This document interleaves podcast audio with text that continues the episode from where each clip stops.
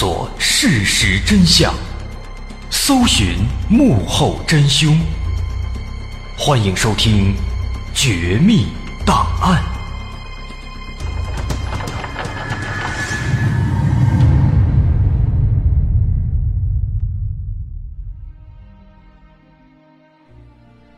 还原事实，探索真相。欢迎来到今天的《绝密档案》，我是大碗。在过去的西藏地区，那儿的一些老式的房屋都有一个很奇怪的特征，他们的房门都非常矮，非常小。那即便说是一些比较气派的一些小楼，啊，他们这个第一层的门呢，也都是非常矮小的，啊，跟这个很高大、很气派的房子比起来呢，哎，有那么一点不协调。那这些地方的门。啊，就比咱们平时看的这个门呢，至少要矮这么三分之一左右。啊，如果说是孩子啊，那还好，进出没有什么影响。那如果换成一般的成年人，那肯定要低着头，哎，弯着腰才能够钻进去了。另外呢，不光是他们这个门，门口这地形呢也非常奇怪，它是内低外高，啊，一个斜坡。啊，这样的一个设计更显得这房门是又矮又小了，啊，即便说不是那种大房子，不是那种小楼，啊，即便是普通的房子、小平房，那看起来呢，也给人一种，就是说比例很失调的一个感觉。啊，当然了，这样的一个设计呢，仅限于过去那边的这个房子，啊，现在当然不这样了。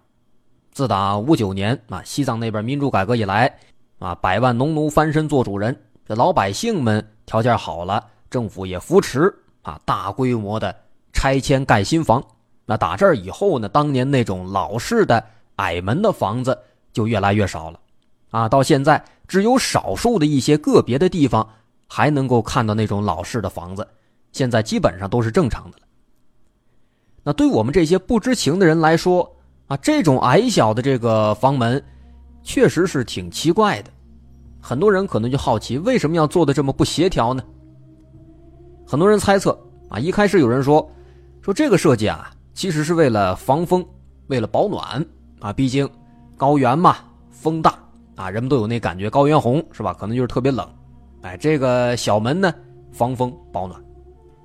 那后来呢，又有人说，说这个门做的小啊，是为了防止有这个野兽闯进来。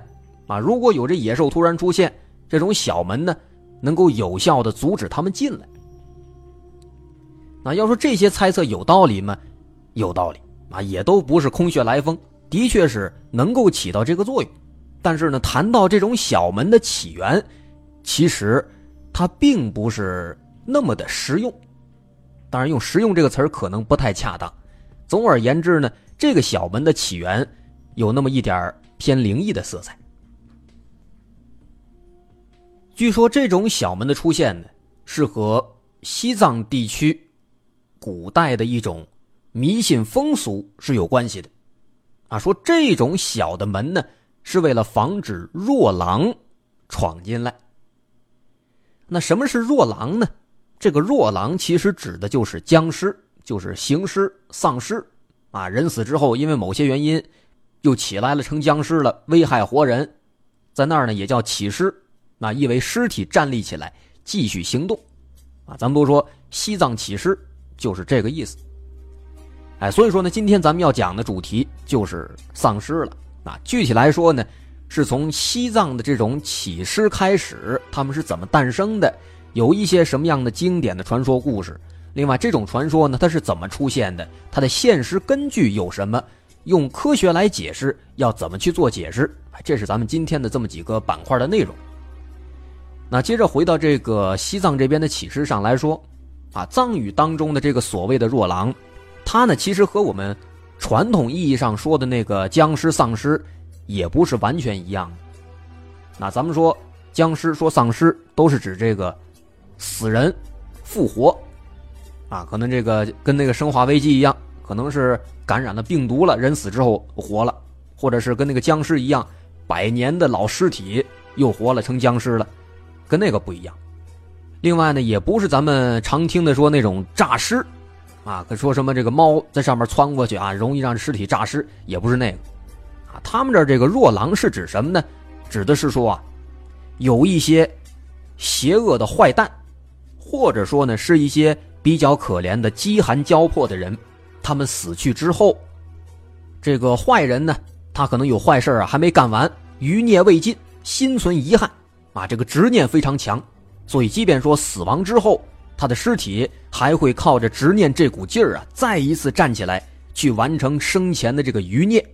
那如果是那些饥寒交迫死亡的人，他们呢，可能就是为了还想去找一口吃的，会再起来去寻求生前没有得到的那份食物。那这是所谓的弱狼的这个起因。那如此一来呢，其实对比西藏地区的一些古老的丧葬习俗。其实他们本身也就给起尸的发生创造了一个客观条件。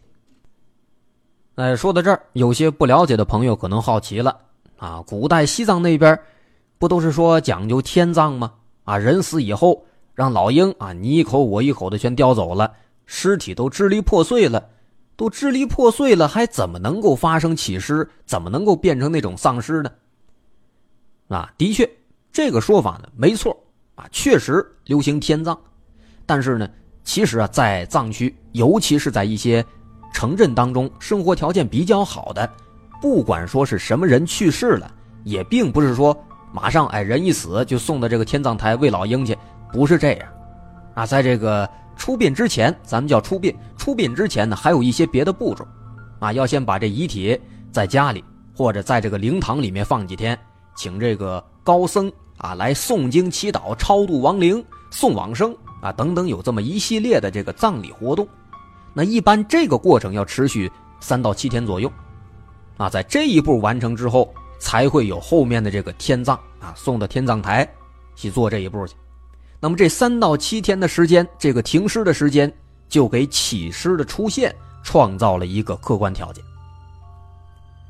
那关于这个起尸啊，它最早的一个传说。算是这个传说起源吧，是这么一个很经典的一个故事。说从前呢，在西藏，一个寺庙住持死了。这住持死了之后啊，全寺的僧人就把他的遗体安放在这个寺庙的经堂里面，然后大家哎排排坐，一排一排的给他诵经祈祷。因为这个住持呢非常好啊，大伙都舍不得他。就给他连续啊念了三天三夜的经，但是呢太累了，大伙儿第三天晚上都坚持不住了，念的是精疲力尽，哎，一个个的慢慢的都睡着了。那么这其中呢有一个胆小的这个小僧人呢，他胆小，而且这又是确实是人死了，他害怕睡不着，他就害怕，也就光盯着那个住持那个遗体看。结果呢到了下半夜还没睡着。猛地一看呢，他发现这个住持的尸体呀，他竟然动了，慢慢的、慢慢的，自己坐起来了。这个小僧人一看看，吓坏了，汗毛直立啊，赶紧拔腿就冲出寺庙，冲出屋门，冲出院门，啊，也顾不上把这个别人都叫醒了，咵嚓，从这个外面把整个庙门给锁死了。这结果可想而知啊，几十个人全都困在这个寺庙里面，还有一个起尸。好家伙，这全寺近百号人一夜之间全都变成起尸了，成僵尸了。也幸亏这门呢，他给锁上了，这帮玩意儿出不来啊，只能在这个庙里面横冲直撞，闹的是天翻地覆。说后来呢，有一个法力无边的一个隐士，他就发现这个寺庙里面这个情况了，就在这施法，哎，跳大神末了呢，哎，就把这些起尸啊。打开门之后，全都引出来了，引出来，引到一条河边然后呢，这个隐士这高僧脱下袈裟扔到河里，哎，紧接着，这群这起尸们、僵尸们呢，就跟着那个袈裟，全都跳河了。之后呢，再也没有上来。啊，这是应该是最经典的一个有关西藏起尸的传说了。那这样的一个传说内容呢，其实用咱们今天的这个视角来看，很显然是太过玄幻了。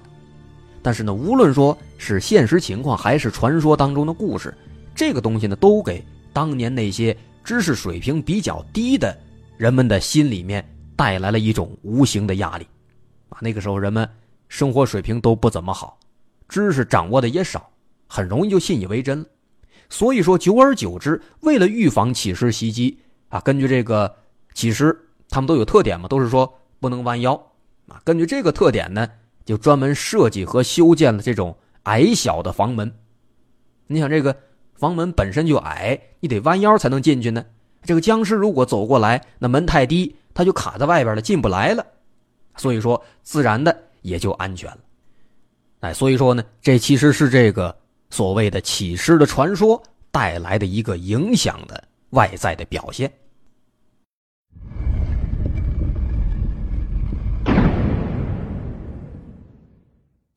刚咱们说这个矮小的房门呢，是为了防止传说当中的起尸闯进来。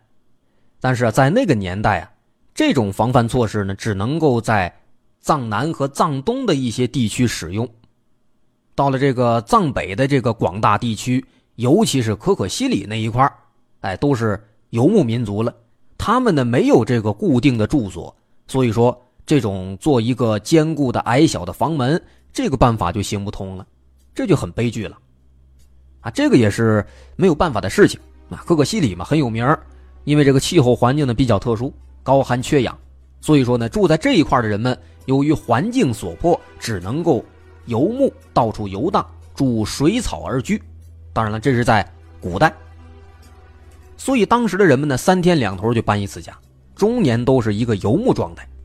那么也正因此，在这些地方生活的人们，他们在去世之后啊，他们是没有一个固定的天葬台的，毕竟都游牧嘛，没有这样的一个设施。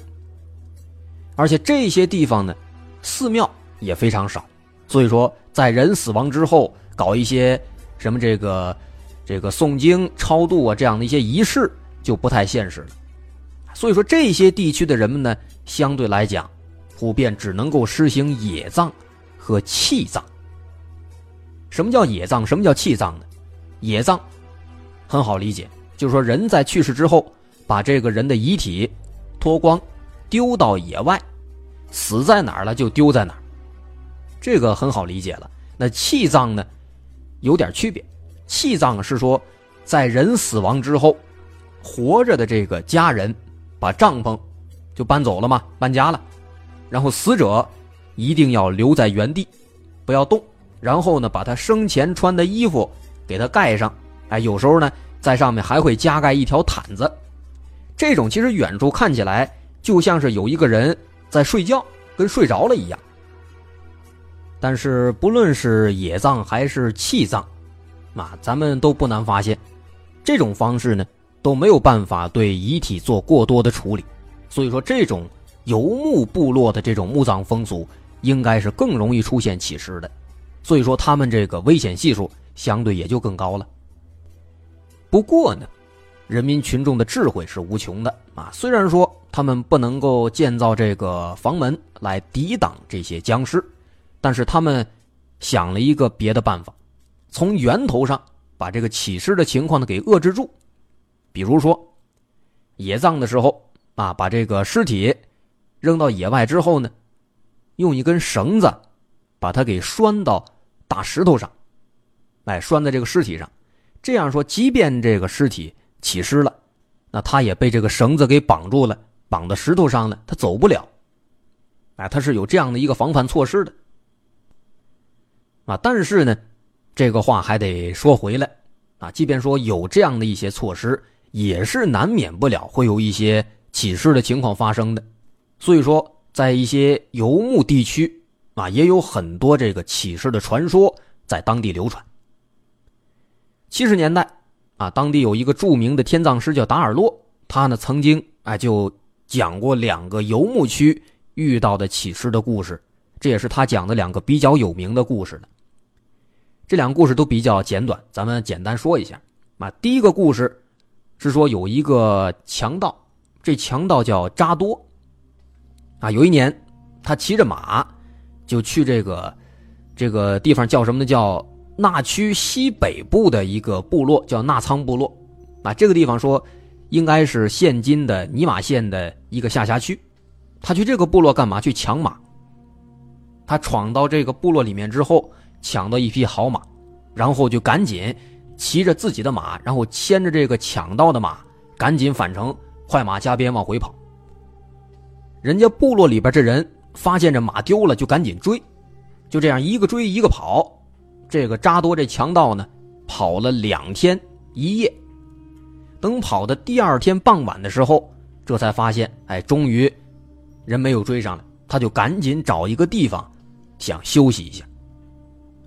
找这地方，哎，有一个小木桩，这地儿很好，他就下来之后呢，把这两匹马拴在木桩上，自己呢就席地而坐，坐在一边生火烧茶，想休息一下。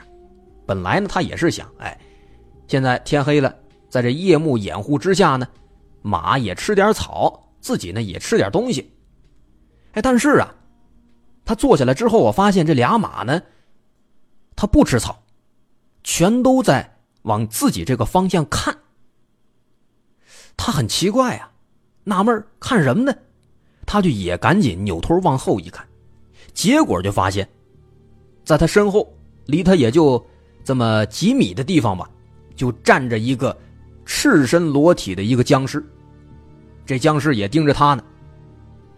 往下一看，这僵尸左腿上系着一根绳子，这应该是这个叫什么野藏的变成这个僵尸了。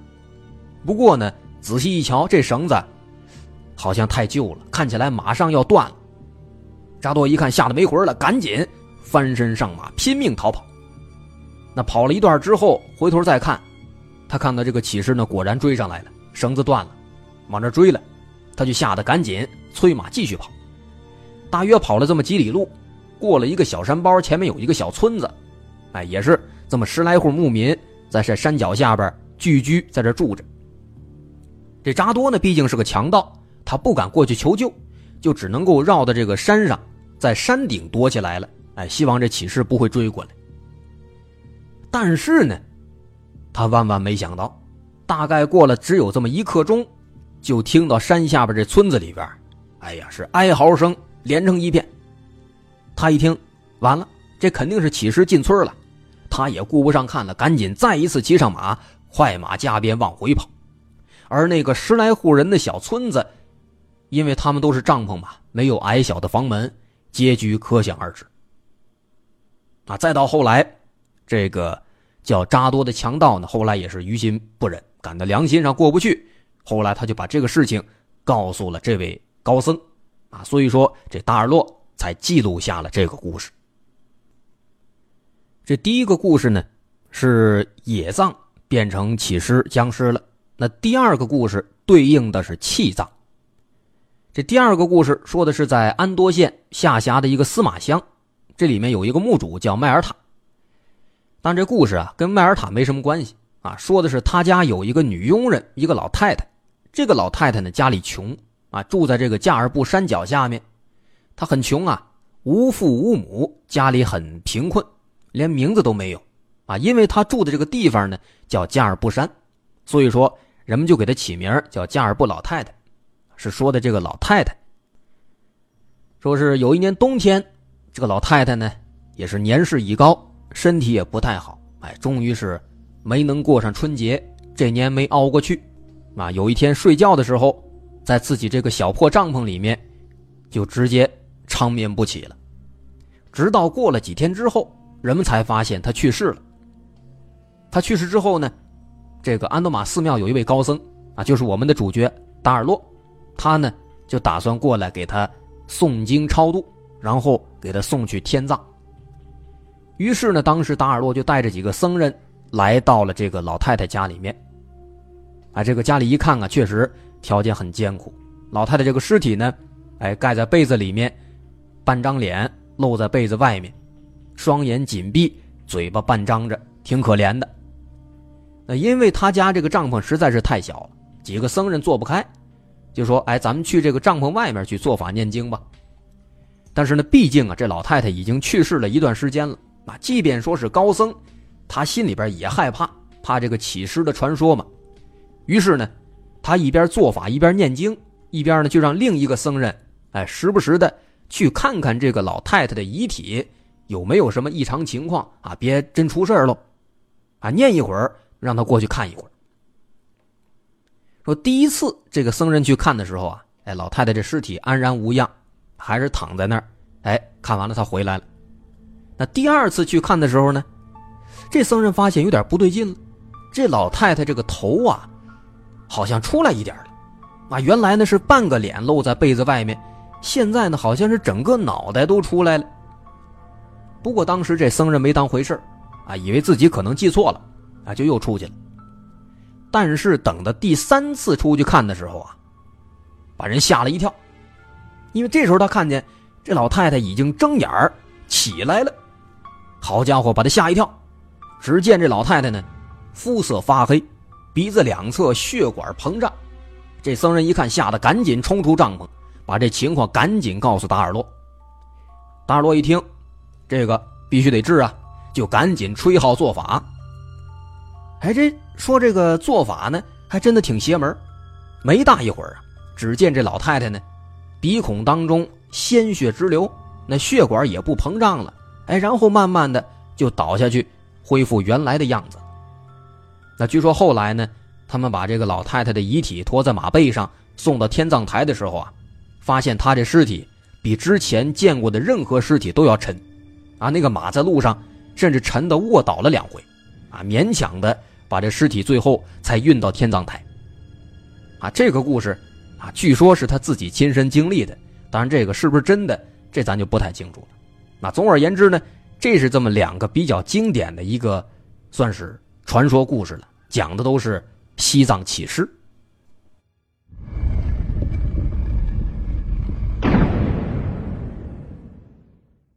通过刚刚咱们说的两个有关起尸的故事啊。其实很明显了啊，所谓的起尸呢，它这里面含有太多的玄幻色彩了，啊，而且听起来好像没有什么能够跟科学契合、能够让科学解释的地方。那么，包括这个起尸事件，好像从古至今也没有确切的文献记录，啊，这个其实很容易说就能够找到一些破绽，包括全国各地很多地方啊，可以说大部分地方都是有这个。人去世之后有什么超度或者守灵的一个习俗，是吧？都会在灵堂里面守个三五天，才出殡火化或者埋葬什么的。啊，说既然好多地方都有这样的一个习俗，那为什么其他地区啊那些地方就没有出现这样的起尸的说法呢？所以说啊，西藏起尸的传说之所以会盛传、会出现，甚至有这么大的影响。它肯定是有一个地域性的原因的，肯定是西藏及其附近的这些地区有一些特有的情况发生啊，导致起尸这个传说盛行。那这个传说的影响之广之大，甚至都影响到了他们的建筑设计了。啊，所以说这个起尸的传说在当年盛行的根源到底是因为什么呢？这一点其实目前来讲没有确切的说法。不过呢，从科学的角度去严谨的来看的话，这个所谓的起尸现象也并不能说完全是杜撰、是谬传。因为从现象上来看，类似起尸的情况的确在现实当中是存在的，但是呢，它并不是因为什么死者生前有余孽未完、有食物没吃上，不是因为这些原因，而是因为一种病毒。很典型的例子，埃博拉病毒，啊，这个埃博拉病毒可能是唯一的一个能够合理解释这种现象的一个科学说法了。这个埃博拉病毒这新闻，大伙应该都有所耳闻，从一两年以前就开始大火，啊，很多朋友对它都应该是有一定了解的。啊，当时最开始出现的时候，这种病毒呢就被人们形象的称之为僵尸病毒，啊，这个名字的确非常的形象。有什么样的反应？说一个人如果他感染这个病毒了，在发病的时候啊，比较高峰的时候，他起初呢会高烧不退，然后烧着烧着陷入一个昏迷状态，啊或者晕厥状态。而且比较特殊的是什么呢？这种病毒导致的这个昏迷状态，一旦进入到这个阶段之后，这个状态呢和临床上的死亡非常的相似。啊，可能这个人就是因为感染这个病毒，他昏迷了，但是呢，人们看起来就跟死了一样。所以说，经常说感染了这个病毒的人，一旦发作，就会被误以为是已经死亡了。但是呢，其实几个小时或者几天之后，根据这个病毒的进一步的影响扩散，这个病人他会突然再一次醒过来。那么苏醒过来之后，这个时候这病人就会处于一种意识极度模糊，并且极具攻击性的一个状态。啊，这个时期病人的外在体现。就是极其暴躁，攻击见到的任何这个活的人或者动物。同时呢，这种病毒也会让人在这个状态的时候分泌大量的唾液，并且会引发体内外出血的现象。啊，这时候人们一看这个病人，嚯，跟疯子一样，见谁咬谁，见谁打谁啊，嘴角还流着血，眼神呆滞，到处去攻击人家。这跟那个僵尸真的是没什么区别。有一个电影叫《尸变》，啊，讲的是一个女同性恋啊，一个赖斯。这个女生呢，她就是有一次跟一个男的在这个这个不可描述的时候吧，感染了一种奇怪的病毒。这个病毒呢，就导致她什么呢？开始尸变。啊，一开始是这个这个指甲啊，总总是会溃烂啊，皮肤可能会呃总脱皮。他一开始没怎么在意。啊，甚至后来体内开始出现一些这个蛆虫，啊，再往后就变成一个僵尸了，啊，这个过程其实，呃，咱们知道他是不是借鉴了埃博拉的这个情况？但这个电影也是比较恐怖的一个，算是丧尸类的一个经典电影了，啊，大伙儿没看过的话，可以去搜一搜看一看。啊，当然这是题外话了，啊，咱们说这埃博拉恐怖，其实呢也并不是说这是耸人听闻啊，即便说在专业领域，埃博拉病毒也确实号称是。能够融化活人的病毒，除了刚刚咱说的那些可怕的症状啊，恶心、呕吐、腹泻，啊，肤色改变、全身酸疼、体内外出血等等等等，最可怕的是这个病毒致死率相当高，高达百分之五十到九十，啊，当然现在这个加拿大那边已经研发出疫苗了，能够有效控制啊。那么在现实生活当中呢，在当年，那包括几年前、十几年前。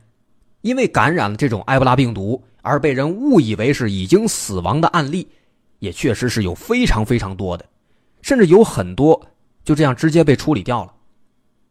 最近的一则新闻，英国《每日邮报》十月三号有一个报道，在非洲利比利亚啊，这个利比利亚的这个一个街头，有一个殡葬工人正准备抬走并且埋葬一位死亡了好几天的埃博拉病毒死者的时候，把他放到担架上。突然发现这个人复活了。那这个患者是一个三十七岁的流浪汉啊，他感染了埃博拉，在发病之后呢，随即昏迷倒在街头，啊，没有接受过救助。那直到几天之后，人们发现他仍然是躺在那儿，认为他应该是已经死了。这时候才有殡葬工人出现，想把他抬走处理掉。那根据这个，呃，当事人说，说当时他们要抬走这个尸体的时候呢，这死者胳膊突然动了。啊！看到这番景象，旁边大量的围观人群爆发出欢呼啊！庆幸这个人还没有死啊！随即这人赶紧就被送到了医院去接受治疗了。那这样类似的案例有非常非常多，无一例外都和所谓的这个丧尸是非常非常相似的。包括从埃博拉病毒的历史的发展情况来看，它最早是在七六年在非洲被人们发现的。到现在已经有几十年的历史了，也不算短了。那么咱们可以再横向对比一下丧尸文化的起源与发展。其实我们也有理由推测，丧尸文化的盛行诞生应该也是借鉴了相当一部分的有关埃博拉病毒的情况。而对于我们今天主要说的这个西藏起尸，我们其实不知道一两百年甚至更久之前，西藏地区会不会也有类似的这个埃博拉病毒出现。但至少呢，通过这一点，通过它和丧尸文化的对比，我们可以明确的是，就像是丧尸文化盛行一时一样，西藏起尸也并不只是一种单纯的恐怖意象，它的出现和它的传播都是有一定的原型和起因在背后的。我们单纯的听这种启示的故事，也许只是为了满足我们追求不同寻常的一个猎奇的心理，但是研究它背后的成因，也许才是最有价值、最有趣的地方。那无论如何，做一个结尾，说西藏这个地方，它并不是一个蛮荒之地，可能大伙儿平时对它的了解不多。那么我们在尊重当地民风民俗的情况下，去科学理性的解读，其实我们会发现，西藏它的确是一个既神秘又值得迷恋的地方。好，到这儿，今天绝密档案咱们就说完了。我是大碗，如果您喜欢，可以关注我的微信公众号，在微信搜索“大碗说故事”，点击关注即可。好，咱们下回再见。